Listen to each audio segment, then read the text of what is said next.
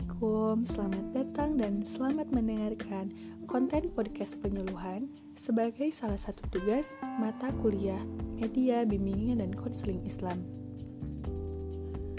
Oke, sebelum masuk ke pembahasan yang kayaknya akan aku bahas nih dari A sampai Z.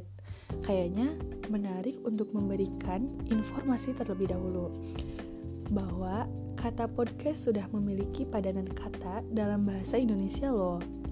Nah, mulai sekarang kita bisa mengganti kata podcast dengan kata siniar yang dalam Kamus Besar Bahasa Indonesia memiliki arti siaran.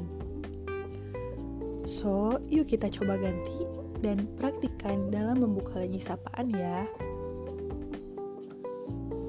Halo, Assalamualaikum teman-teman. Selamat datang dan selamat mendengarkan siniar tentang penyuluhan bimbingan ataupun kegiatan konseling yang merupakan salah satu tugas di mata kuliah Media Bimbingan dan Konseling Islam.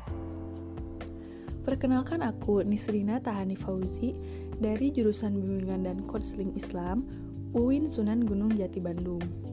Nah, di siniar kali ini aku akan fokus untuk membahas salah satu peluang profesi bagi para lulusan jurusan bimbingan dan konseling Islam.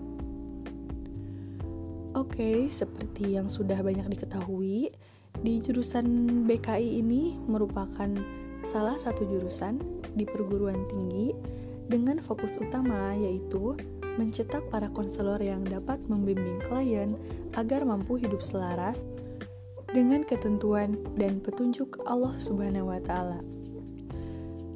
Hmm, berbicara soal profesi, ada beberapa profesi lulusan BKI dengan peminat terbanyak yaitu seperti contohnya ada guru BK, konselor masyarakat, staf HRD, hingga staf dinas sosial.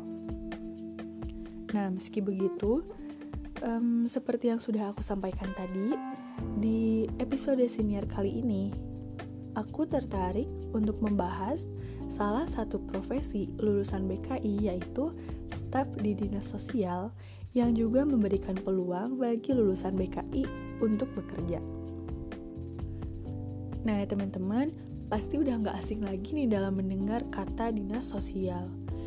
Nah, di Indonesia, bidang sosial mempunyai beberapa tugas, yaitu di antaranya melaksanakan program dan kegiatan penanganan fakir miskin, perlindungan sosial, jaminan sosial, dan penghimpunan data penerima program jaminan sosial yang lainnya.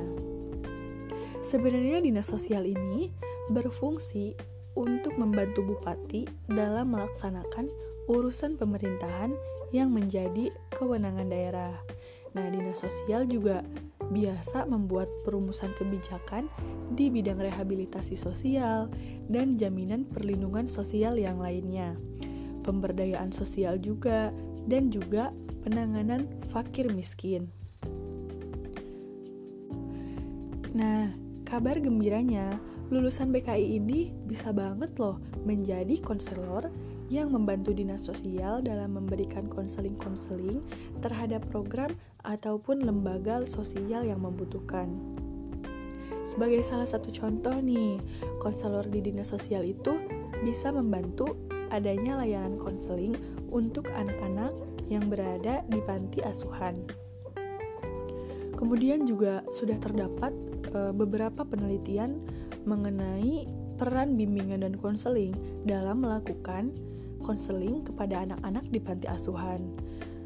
Biasanya konselor itu membantu menangani kecemasan ataupun gangguan-gangguan emosi yang lainnya yang dialami oleh anak-anak di panti asuhan ini. Oh, tidak hanya itu, lulusan BKI juga dapat menjadi konselor di dinas sosial untuk membantu melakukan konseling terhadap warga binaan ataupun masyarakat rehabilitasi.